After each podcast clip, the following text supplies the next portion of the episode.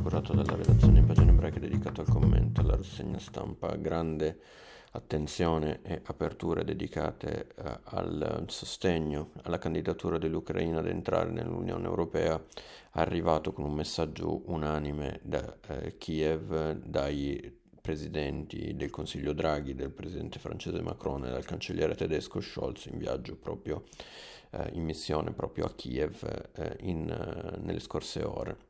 Negli approfondimenti Corriere Repubblica spiegano che Draghi ha lavorato in queste settimane per convincere Berlino e Parigi ad aprire la porta all'Unione Europea, eh, un processo che eh, comunque eh, dell'Unione Europea a Kiev, il processo è comunque lungo, il risultato è stato sì eh, un sì convinto eh, da parte di tutti, eh, arrivato proprio appunto, dicevamo, in, nel corso di questa eh, missione in Ucraina. Dobbiamo creare una comunità di pace e diritti che unisca Kiev con Berlino, Roma e Parigi. Le parole di Draghi. Gli ucraini difendono i nostri stessi valori di libertà, quelli in cui crede l'Unione Europea.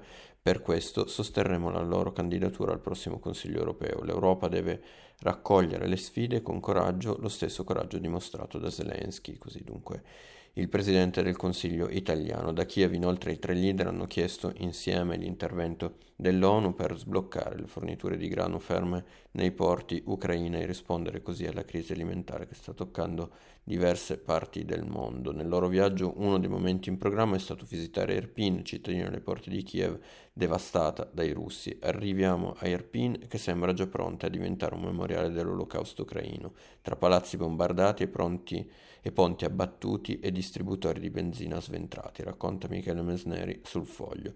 Un nuovo memoriale europeo, mentre Draghi solo due giorni fa ha visitato quello ebraico in Israele. Mesneri spiega poi come Draghi proprio a Irpin si sia fermato a parlare con i giornalisti, mentre nei giorni precedenti aveva evitato. Dice che sono due le cose da fare. Da una parte fermare la guerra, e qui la posizione è chiara, si sa chi è l'aggredito e chi è l'aggressore. Dall'altra ricostruire, e qui si dilunga sulla ricostruzione e deve essere il suo modo di mostrare i sentimenti. Eh, racconta appunto Mesneri. Eh, l'altro tema in prima pagina oggi sulla stampa è la morte di Federico Carboni, prima persona in Italia che ha legalmente scelto il suicidio medicalmente assistito. 44enne marchigiano era tetraplegico da eh, 12 anni dopo un incidente stradale. L'associazione Coscioni ieri ha fatto sapere di aver consegnato all'uomo la strumentazione e il farmaco per il suicidio assistito. L'associazione, grazie a quella che ha definito una straordinaria Mobilitazione aveva raccolto in poche ore 5.000 euro per sostenere le spese in assenza di una legge, ha spiegato proprio l'associazione Coscioni, lo Stato italiano non si è fatto carico di costi dell'assistenza al suicidio assistito e dell'erogazione del farmaco, nonostante la tecnica sia consentita dalla Corte Costituzionale con sentenza cappato di J. Fabo. In Italia, ricorda il Corriere, una legge sull'argomento non c'è.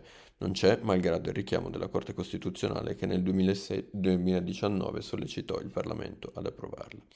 Chiudiamo con una notizia da eh, Israele, o meglio tra Israele e Polonia, dove c'è un nuovo scontro. Eh, il governo di Gerusalemme ha infatti deciso di annullare i viaggi di istruzione in Polonia a cui dovevano partecipare in estate migliaia di studenti delle scuole superiori.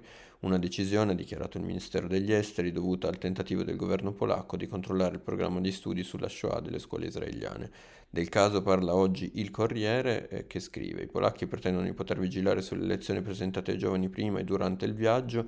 Scrive appunto il quotidiano: chiedono di introdurre come tappe anche i luoghi dedicati alle loro vittime. I politici israeliani, a parte l'ex premier Netanyahu, più benevolo eh, per questioni di alleanze tra destra e destra, respingono questi tentativi di riscrivere la storia. Dunque questa è eh, la situazione. Io vi ringrazio per l'attenzione e vi do appuntamento ai prossimi approfondimenti a cura della redazione di Pagine Ebraiche.